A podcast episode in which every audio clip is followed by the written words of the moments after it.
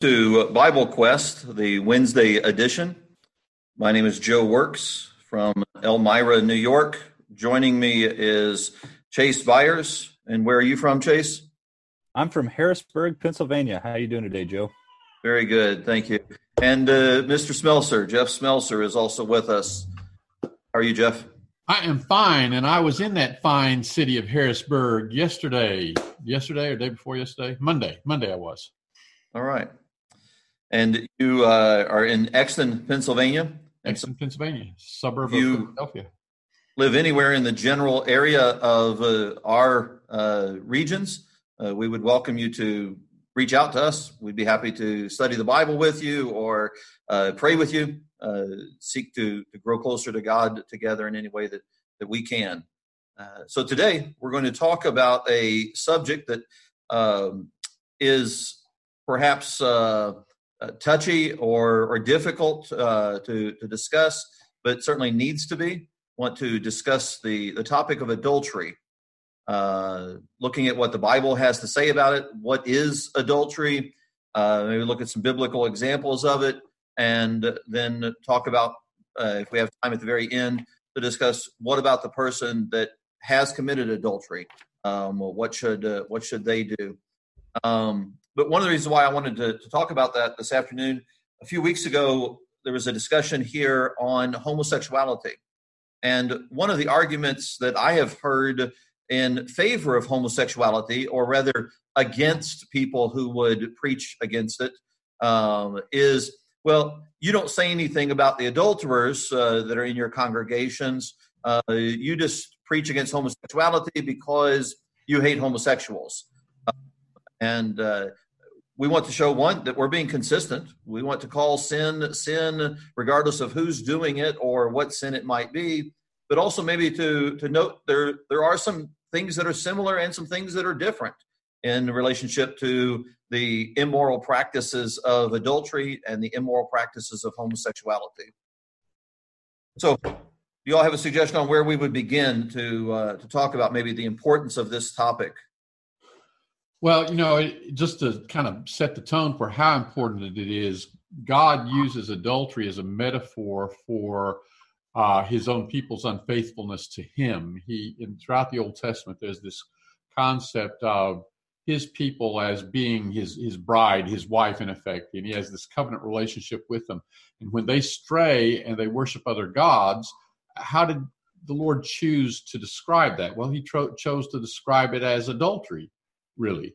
And uh, you see that even in the New Testament, where James in James uh, chapter 4 says, Ye adulteresses. And he uses the feminine adulteresses, females.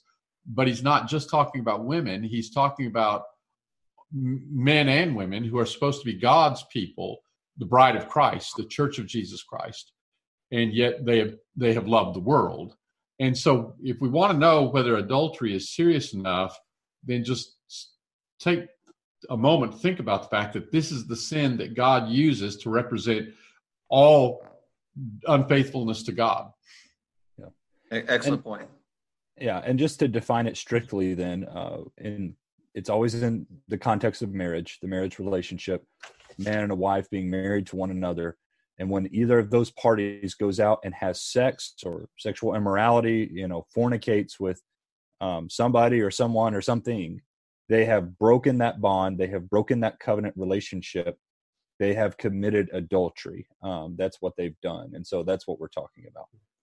Exactly. Right. Yeah. So we're we're really focusing our attention on then the marriage relationship where someone is being unfaithful um, uh, and uh, what passages would you all think of in relationship to uh, either understanding what adultery is, or and I, your definition is exactly right, Chase. But maybe uh, seeing that um, in a text or understanding the uh, the power of it. Jeff, you mentioned in the Old Testament. I think of the book of Hosea. Uh, think of Jeremiah in particular, uh, talking about that harlotry for uh, God's people and and Him. But what about the the natural husband and wife relationship? I would start with Mark 6 is one of the places I would go to help kind of see it in a picture and define it. Okay. Um, yeah. So in Mark 6, Mark is going to tell us why John the Baptist got arrested and killed. And uh, it says in Mark 6 and verse 17, for Herod himself had sent and had John arrested and bound in prison on account of Herodias, the wife of his brother Philip, because he had married her. For John had been saying to Herod, It is not lawful for you to have your brother's wife. Herodias had a grudge against him. That's John the Baptist, she had a grudge against, and wanted to put him to death and could not do so. For Herod was afraid of John, knowing that he was a righteous and holy man, and he kept him safe. Um, and so the story goes on to tell about how John the Baptist is beheaded through this evil scheme of Herodias. But this is a man who was committing adultery, and, and so was Herodias. That woman was married to his brother, and he took her for himself and married her. Yeah, so let me play the uh, devil's advocate with that. So, how is that adultery then? Because they got married. Um, if if they're married, uh, you know, the text says that he married her, right? So they're they're not committing adultery then. That's just their second marriage. So this illustrates a, a point that um, in the New Testament, Jesus makes it clear that even though the world may call it marriage, it's adultery. If a man puts away his wife and he goes and he marries another woman, excluding the case where he put her away for fornication, he mar- he puts away his wife and he goes and he marries another woman. Jesus says that's adultery in Matthew the 19th chapter. He says, Whosoever shall put away his wife, except for fornication, and shall marry another, commits adultery. Uh, and the same thing is said in Luke. Um, and, and so, what this tells us is we don't change the reality just by changing the label. We don't even change the reality just by getting the courthouse to sanction something. And, and I think that's really important to see. Uh, Paul makes a pretty strong uh, uh, determination there in Romans 7 and verse 3. So then, if while her husband lives, she marries another man, she'll be called an adulteress. But if her husband dies, she is free from that law, so that she's no longer an adulteress, though she's married another man. So there's a pretty good, pretty clear definition of what adultery is, uh, in spite of the fact that they have married, as you talked about, you know, for modern day application. They went to the courthouse, they went to the justice peace, they they went through a ceremony or whatever. That doesn't matter. Um, sometimes we want to put a pretty bow on something and then say that it's okay. Um, and the fact is, that's still adultery. Mm-hmm. I, I, would like to explain it just in the context of Mark's gospel as well. Not only does John the Baptist call it unlawful, what is not lawful. Later in Mark 10, the way Mark's gospel puts it, Jesus says if the woman divorces her husband and marries another man, she is committing adultery. Like it's it's right there, and that's what Herodias had done. She had, I think, in some ways, had divorced Philip, married Herod. That's adultery. That this is what we're talking about, and it was unlawful. Yeah. And so let me back up just a little bit. It's hard to know exactly where to put all of this in, in order. Um, but one of the things we wanted to do in talking about this topic was because of that discussion a couple of weeks ago on uh, homosexuality.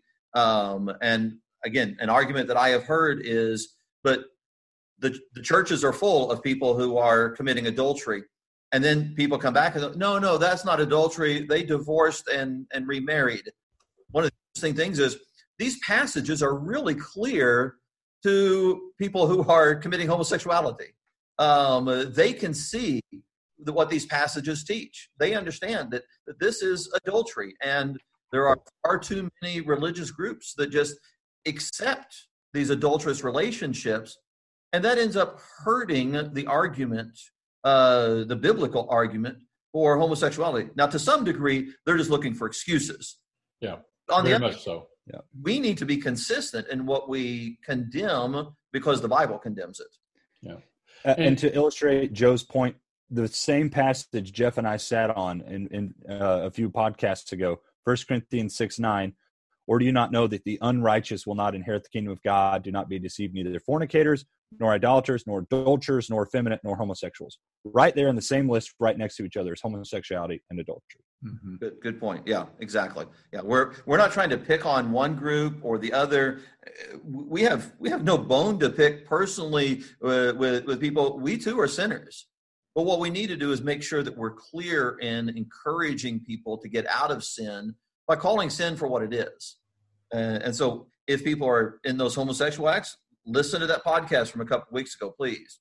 If if you're in a situation where you have uh, you're married, you divorced that person, you married somebody else, what do these scriptures say? What what does the Bible call you then in that situation?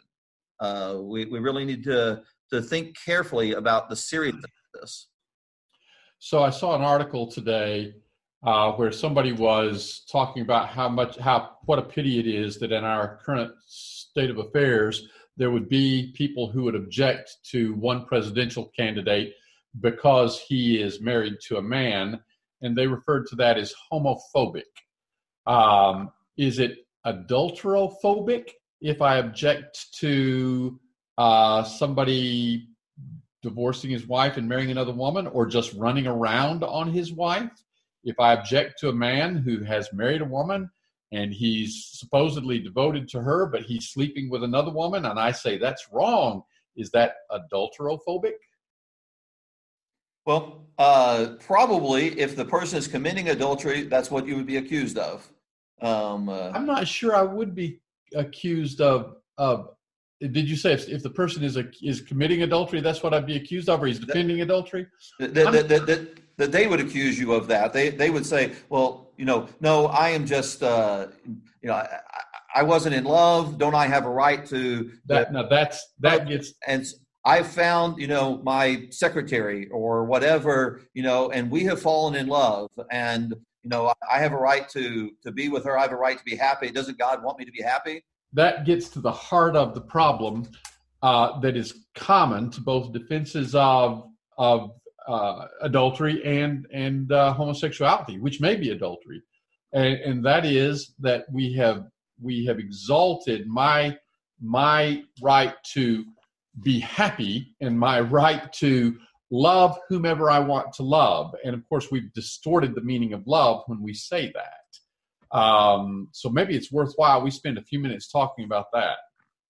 Good, good point. Because really, the fact that, and all we have to do is go back to you know the the boomer age, and uh, you know recognize when free love began to to be encouraged, and you know every, everything was was was free and fun and and permissible, and then that led to then people who were married wanting to have that fun and so forth and so, as the nation gets more and more immoral, we ought not to be surprised that we reach a point where no sort of sexual morality can be condemned. Um, uh, so, you want to touch on that that topic there, some Jeff? Yeah, you know, one of the things that one of the things about the gospel of Jesus Christ is it calls it calls us to look to the example of Jesus and to live accordingly. And the, and the example of Jesus is self sacrificing. Uh, when Jesus goes to the cross, he doesn't go to the cross because this was going to be fun. He doesn't go to the cross because he had a right to be happy. He went to the cross to give himself up for others.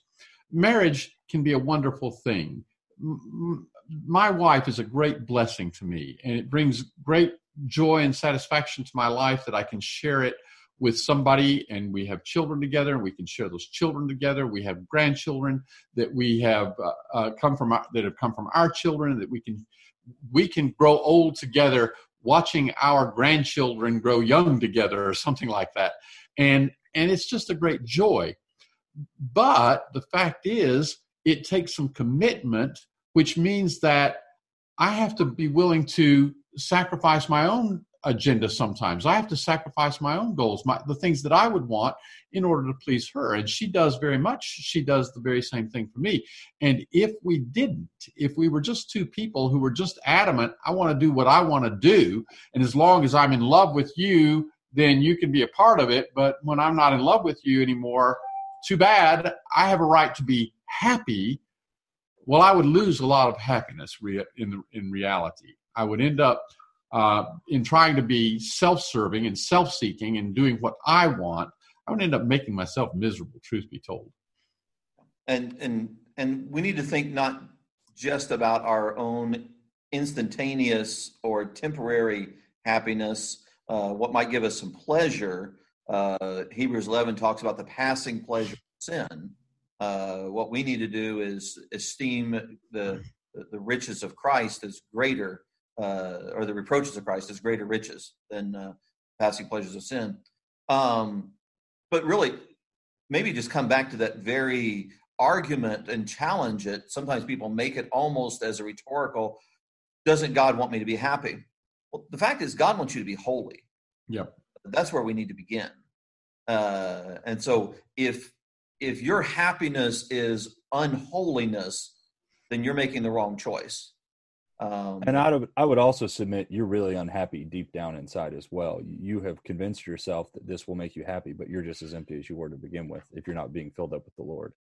Right. There's just a different definition of happiness in the Bible. Uh, you know, in in the Beatitudes, in the in the Sermon on the Mount, where it says, "Blessed are the poor in spirit," uh, you could very well translate that happy. Happy are the poor in spirit. Happy are they that mourn. Happy are the meek. Happy are the uh, those who have been persecuted for righteousness' sake. Down in verse ten, that may not sound like uh, happiness to a lot of people, but it's because this is a much more profound happiness. Right. This is a this is a blessedness. This is a, a kind of happiness that is eternal. That and that comes with a relationship with God. And that's part of being transformed by the renewal of your mind. Uh, Romans twelve, where we once thought we knew what true happiness was, the more we submitted to the gospel, our definition of being happy changed and if we submit to the grace of God, He will transform our mind. He will transform us into appreciating more so what His will for us and our happiness is. And I, I firmly believe that. Um, I do want to talk about something along these lines. Uh, if I'm moving past something you guys wanted to say, I'll stop now. We always well, come just, back. Let me pause because we got a couple of comments. I think uh, somebody had commented about lying and stealing, maybe. Um, I'm not sure who that was in the in the comment section there, uh, but uh, I wonder if they were making the connection that would would those same arguments be true for somebody who was stealing? You know, well, I just want to be happy, so don't I have a right to these things? Uh, you know, well, what about lying? Um, you know, would would we make the same application to that? And I think even maybe just a few years ago, we would say it's not okay to lie uh, that's a wrong thing to do. I'm afraid that we can't really make that argument nearly as easily with people anymore because truth is so individual in many people's minds your truth and my truth uh, mm-hmm. uh, and maybe even stealing is uh, is justified uh, you know because of racism or because of oppression well now it's okay for me to steal from somebody else because I have been wronged in the past, or my people have been wronged in the past. I hear those arguments. Um, and so there's really a, a, lot of those same sorts of things fall into the same category where we can we can make whatever justification we want, but if God has condemned it, then we need to refrain from it. I, I think going along with that, I, I, try to think about the person who is looking at the Christians and saying, "Well, you're saying homosexuality is a sin, but you're not holding people's feet to the fire about adultery. Um, I, w- I understand that. Like, we need to be consistent. That's Joe's whole point for this podcast. But here's, I think, the difference between those two things in our culture right now. Homosexuality is being celebrated. Adultery still is not being celebrated, except with one exception. In the event uh, that a man, myself, runs out on my wife if I'm sleeping with a neighbor or another woman, what is the world going to say about me? You dog, you horrible, awful person. I can't believe you would break your vows. You have no self control. I can't believe you're doing that. And they would be right to ridicule me and grab and, you know, get after me. But if I go and sleep with another man, I'm still committing adultery. That is still yep. within the biblical definition of committing adultery. Yep. But no, but, but Chase, those... now you're being true to yourself. Right. That's my question. How how does the world treat it when a man or a woman breaks their marriage vows by cheating with somebody of the same sex? It's often celebrated. And it's all in this movement to try and force down, I think, Christians' throats the acceptance of homosexuality, even to the degree that if you cheat on your spouse with someone of the same sex, we're going to celebrate it, be consistent. I think that's such and a, uh, it's yeah. I think that's such a powerful point. I hear so many people who are kind of chafing at condemnation of homosexuality and and and they want to say well this this these other things we ought to talk about these other things too. And i really think what i'm hearing some of the time is we don't want to condemn homosexuality but what they are failing to realize is there is this this this double standard out there. And just what you just said just to repeat it a man cheats on his wife with another woman and most people would say that's terrible. A man cheats on his wife with another man and people will say oh he's being true to himself now. He's he's not being forced to live a lie anymore and that's celebrated. And what that says is homosexuality has taken a special place a prestigious place in our society that not even adultery has. Now joe you were right earlier when you when you made the point.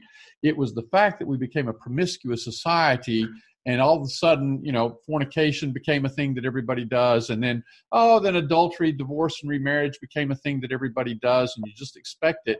And once we went down that road we put ourselves in a position where it was hard to then condemn somebody else for their sexual immorality because if we condemn them we're going to end up exposing ourselves to being condemned because the same bible condemns all of it. Um, but i appreciate the point you made chase yeah, it, it, very important that we consider and that we make that same application to just because a person went through the legal steps of getting a divorce in the courts and marrying somebody, then sometimes that's celebrated and it's demanded in, in families that, that we accept that new marriage relationship. Um, and, and again, uh, just because the government has sanctioned it, as Jeff mentioned earlier, uh, we ought not to uh, ignore that that is sin. We ought not to have fellowship with uh, that activity. Here's the problem. You know, people people who are we have people who are homosexuals today, and they try to point to the Bible and justify what they're doing, and they try to say the Bible really doesn't condemn it. But I'll tell you what, the fact is, whether I'm I'm a practicing homosexual or in many cases I'm committing adultery, the real problem is I have a lack of faith in the Word of God. I have a lack of faith in in the God who made me. Uh, I doubt what I may doubt that He exists. I may doubt what He said. I may doubt the Bible is really His word.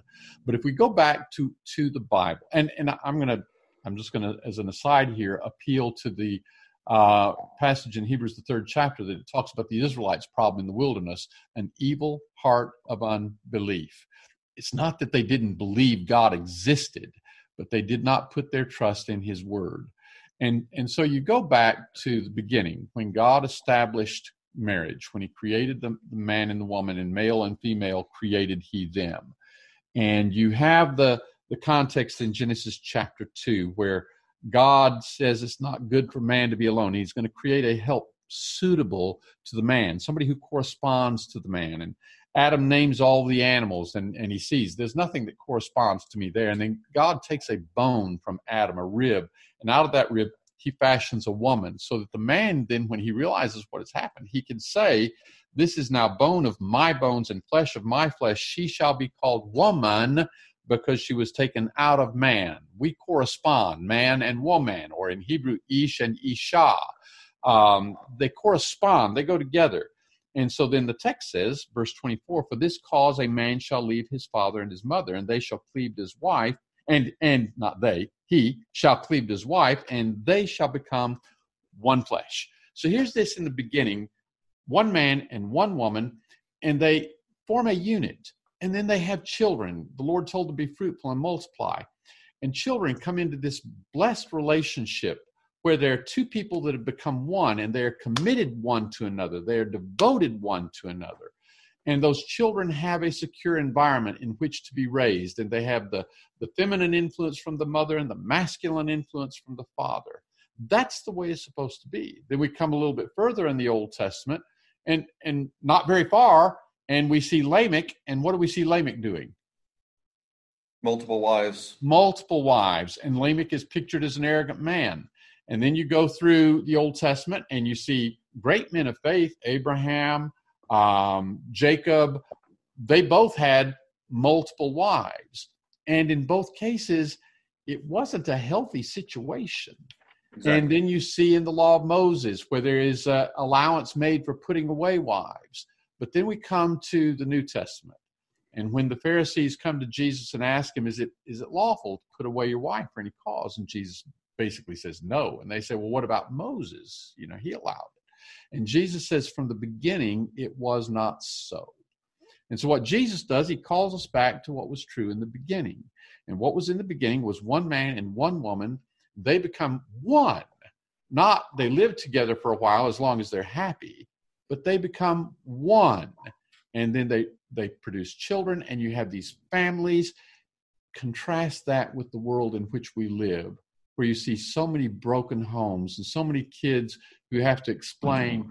well, I have, you know, my dad and my other dad, or my mom and my other mom, or or you know i have this grandparent and that's my step grandparent and this and and they do they does it seem like they are profiting from all of that? Does it seem like they are more secure? Does it seem like they grow up more emotionally healthy with all of that no and then we see what's the study that's been done of all these shootings that take place and one of the common factors has been the missing um, the missing father figure in all of those things. And so the point that I'm trying to get at in all of that rambling is that God had a plan in mind that works for families and for societies. Adultery is a perversion of that plan. It's an abandonment of that plan. Homosexuality is a perversion of that plan. It's an abandonment of that plan. Excellent points. Uh, and uh, the only thing I would disagree with is that it wasn't ramblings. Uh, it's it's the consistent story throughout the the scriptures of, of just recognizing how God viewed marriage relationship. Uh, the uh, Hebrews uh, thirteen, the marriage bed undefiled. Um, that's that's God's desire, and man cannot just uh, ignore God's rules for marriage without suffering some consequences. And, and you listed some of those consequences just watching the destruction of the family, the, the nucleus, and the nation as well. And I think that's some of what we're seeing today is the result of that abandonment of the father figure and of the the uh, the permanence of marriage so it's leading to more and more sexual confusion. Mm-hmm. And I, I think talking about all these consequences of families who've committed adultery, it it makes you realize why it's just such a harshly punished sin uh, throughout Scripture. Even in the Old Testament, being punishable by death for somebody who commits a sin just as this. Uh, I do not believe that we are in the old law anymore for any of those who are listening. So but I do believe we see in scripture it is still condemned and it's condemned pretty harshly. And adulterers, from my understanding, if you commit adultery, um, I believe my, my understanding of Matthew 19 9, the, the innocent party has a right to divorce. And the person who committed adultery, guess what they have in store for the rest of their life? Singleness, loneliness. They're no longer allowed to marry again. Uh, and I, I believe that's a harsh consequence. But it's a harsh thing you did to betray somebody like that. Um, that's a form of betrayal. I can't think of one greater, um, other than obviously our betrayal of the Lord, and of course Judas's betrayal of Jesus. Um, not, but not everybody, and we're going to talk about if I have committed adultery, what now, and and we're going to talk about the fact that there can be forgiveness, and I can have eternal life, and not everybody who is a Christian uh, and is serving God faithfully now uh, has always been sexually pure. Um, and, and not everybody who is who's serving God faithfully now had the benefit of being raised in uh, a home where a father and a mother uh, stayed together and, and loved each other and were faithful to each other. But I, I will tell you this I, I had, I was blessed to be raised in a home where my father loved my mother and my mother loved my father. Um, I, I think I've said it this way before. My father adored my mother, and my mother was devoted to my father. And what that provided was a security uh, that I grew up with. I never doubted. There was never a day when I wondered if my dad was going to leave. There was never a, a, time when I wondered if if my my wife might my my mother might want to be the wife of an, another man, or she might want to go away. I I I could go through whatever troubles I went through. You know, we talk about kids being bullied. We talk about kids uh, having a hard time at school. We have we talk about all kinds of th- things that kids grow up with, difficulties they experience. But for me, whatever I experienced in life, I knew when I came home, I belonged there to the two people who were my parents, and they were going to be there. And if I'm a child and I'm growing up and my father is cheating on my mother, and she's suspicious, you know, and she's wondering what's going on. I, am going to pick up on vibes. I may not know what's going on, but I'm going to pick up on vibes. Something's not right here. And what does that do to the security for a child growing up? Can, can I ask you a question, Jeff? Yeah. How much of that beautiful upbringing you're describing influenced your understanding of the Lord? Well, I'm sure much more than I was even conscious of because the Bible pictures God as a father figure. Exactly. And I had a father figure who was loyal and true, and I could count on him and I could depend on him. So my picture of a father was somebody I could count on. I knew he was going to be there and he loved me and he cared for me. He'd correct me, but when he corrected me, I still knew he would be there and he loved me. And so when I then think came to understand God as father, that was my picture of a father. But where you have a man who runs out on his family because he wants to be happy, what picture of a father do his kids have? Excellent point. So maybe thinking a little bit uh, along maybe the opposite angle of that uh, blessed story uh, of your uh, childhood and, and understanding. In 2 Samuel 13, uh, you have a horrible incident described uh, where uh, a man named Amnon is in love with his half sister, um, and he tricks her into coming into his bedroom, and then he rapes her. And after he rapes her, then he hates her. Yeah, sends her away. It's a horrible story. Yeah. The thing that is missing afterward is and uh, for those of you that are familiar with the Bible story, and is not just any old person, he's a prince. He is the son of a king, uh, King David in particular. And so uh, you would expect there to be a verse following to say something about David condemning this action and, uh, you know, doing something in, in relationship, punishment for the son or yeah. something but that's missing. Yeah. Why would that be missing in this text, would you think? And, and I realize that we're conjecturing a little bit here, but I think context helps us with that. I have a thought. Yeah, verse 13 As for me, where could I get rid of my reproach? And as for you, you'll be like one of the fools in Israel. This is the daughter speaking who's going to be raped. Now, therefore, please speak to the king. He will not withhold me from you.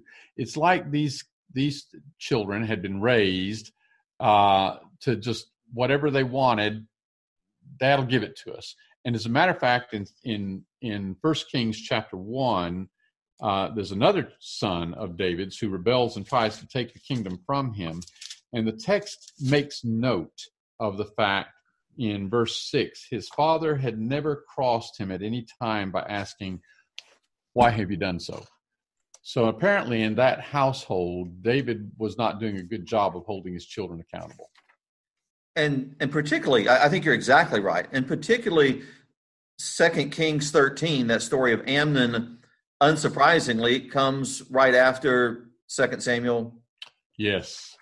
Which comes right after Second Samuel 11. Yes. yes. Uh, that's the way that numbers work. Um, uh, but what happens in Second Samuel 11 and 12 the story of David and Bathsheba. David had kind of destroyed the moral high ground when he committed adultery with Bathsheba, taking another man's wife. How, could he speak against Amnon? How could he speak against Absalom? How could he speak against Adonijah? Uh, on and on we go. The the family, the that that cohesiveness that, that you described um, from from your parents and what you had come to know, that's missing. And in this story of David and his children. And it's just, it's just a really sad. Now, David is a man after God's own heart. David was a good man, but he really failed raising his family as he should have, particularly in, in this context.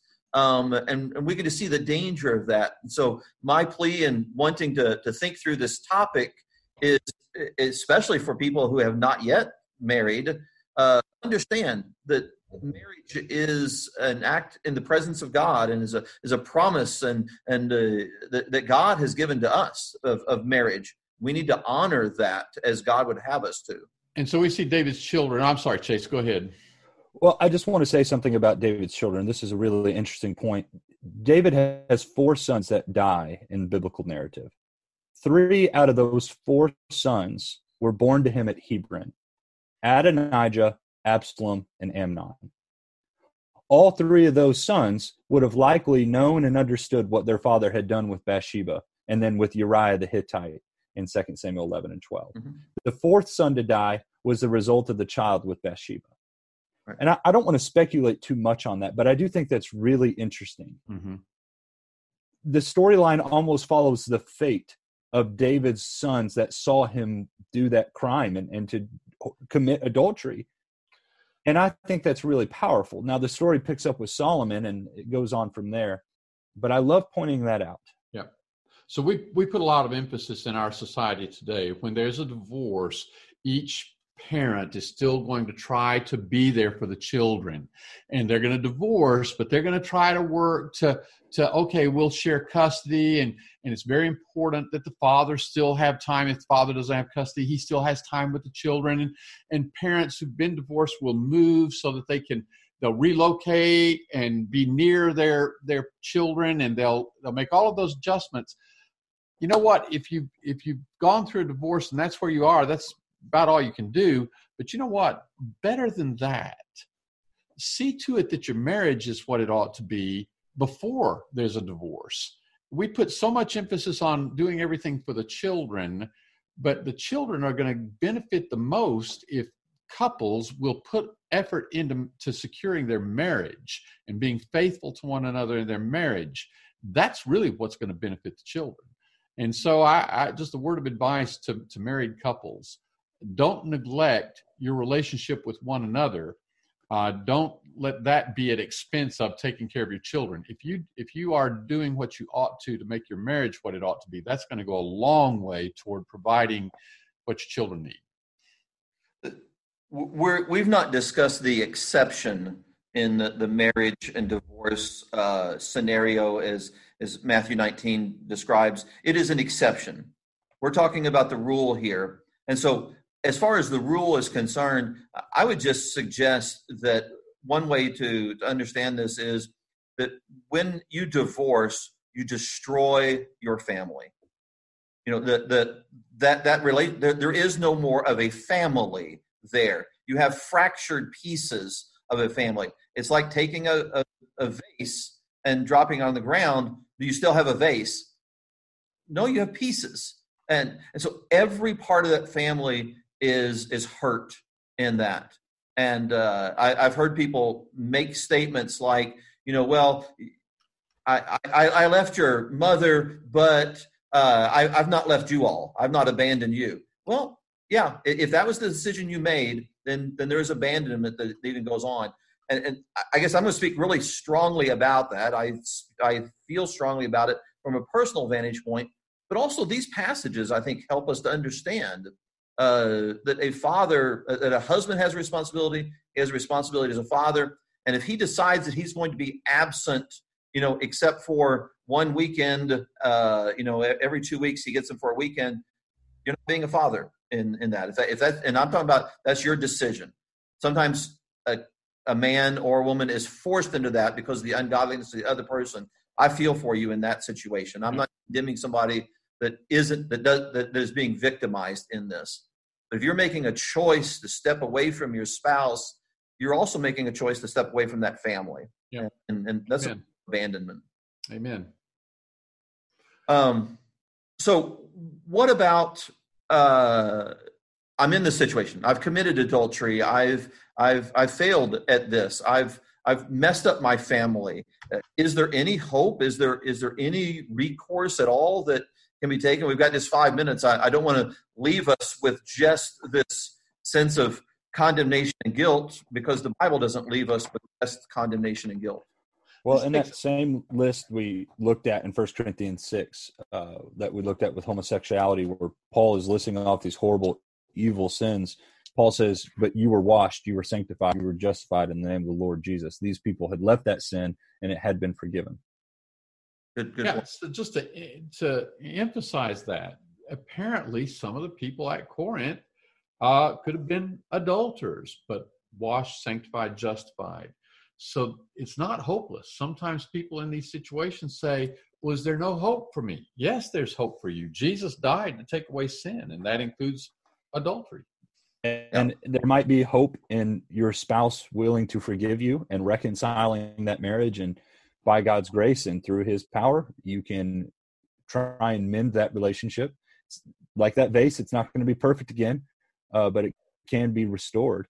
But another consequence is could be you don't get to marry again. Um, you might have to be single the rest of your life, but we're talking about eternity versus our life here. And so the choice would seem to be you could decide to respond like Herod did. He got mad, threw John in prison. Eventually, he and Herodias then together, John is is murdered as as a result of of their adultery and John's clear teaching on that subject. That's one way to go. Let's get mad at Jeff and Chase and Joe and you know anybody else that's going to preach against my happiness and and my second marriage or whatever. Or you can be like David when Nathan approached him in uh, in Second Samuel 12, and then look at Psalm 51 and Psalm 32, uh, and recognize that no, I can repent of this. I can make the changes harken back to last week's podcast, right? Uh, understanding what true repentance is. Uh, I can change. I can't undo some of the things that I've done, but I can manifest my godly sorrow by living a holy life from this point forward and, and seeking to show people that I am truly sorry by the actions that I now commit. And I would understand that practically that would mean not continuing in the adulterous relationship. Exactly. Yeah. In verse 20 of First Corinthians 6, uh, you have been bought with a price, therefore glorify God in your body. That is what's God expects of you if you're going to turn your life to Him and repent of that sin. Um, from there on, sin no more. Amazing in that context of First Corinthians 6, which you're referring to, Paul seems to be making a broader application of what he's been talking about in First Corinthians 5 of uh, the man who had his father's wife uh, again, just a really ugly scenario there. It would appear when we get over to Second Corinthians that that man has repented and is returned to the Lord, and Paul is encouraging the church to welcome him and to to encourage him as well. You know, there are some very horrible, ugly things that you or I could have done in the past that we can come back to the Lord we can be a part of his people again. That's why Jesus died. He didn't die for sinless men to be to continue being sinless. He died for sinful people to be able to have a relationship with God. And so this opportunity is is afforded even to the adulterer. That sometimes people have a hard time with the idea of I'm, I've divorced my wife, I've married again, and Jesus says that's adultery. But how do I how do I undo this? The the cost is too great. They think of, and now I've got children with this second woman, and and you know they think about all of that. You know, Jesus is demanding on a number of occasions. He illustrates how demanding he is that we can't serve two masters. We've got to serve him above all else. And there's the the disciple who comes to him says, I want to follow you, but first let me bury my father. And Jesus says, Let the dead bury the dead. You follow me. Um, there's the rich young ruler who to, who comes to Jesus and asks what he must do to have eternal life. And Jesus says, uh, Sell everything that you have and give it to the poor and come follow me. And what Jesus is teaching in those passages is really what it means to be a disciple of Jesus. And it means being willing to give up whatever I have to give up. And uh, we go back to Matthew 19, and it's in this passage when Jesus is, is in a setting where adultery was commonplace. Um, Josephus is a first century historian, and he was divorced twice, had three different wives, if I remember correctly. And he just comments on how common it is. It's in that context that that Jesus is asked, is it permissible to put away your wife for any cause? And he says no. And then the disciples ask him further about this after he said, Whosoever puts away his wife and marries uh, another commits adultery. Mark tells us that the disciples' question comes later on when they're in the house. And so they come to Jesus and they want to know more about this. And he's and they say, you know, it's it's just best not even to marry then. And he says, well, there are some who are eunuchs for uh, eunuchs because they were born that way. There's some who are eunuchs um, because they were made so by men, and then there are some who are eunuchs for the sake of the kingdom of God.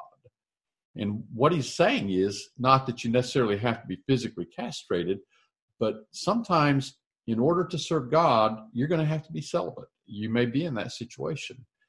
So again, my ability to just have sexual relations with someone is not number one on the list serving God is. I'm sorry, we're out of time. I didn't realize I was running past the clock there. That, that's a that's a great place to, to end. Uh, thank you all for participating. Thanks for those that have listened and uh, sent in comments and questions as well. God bless you all.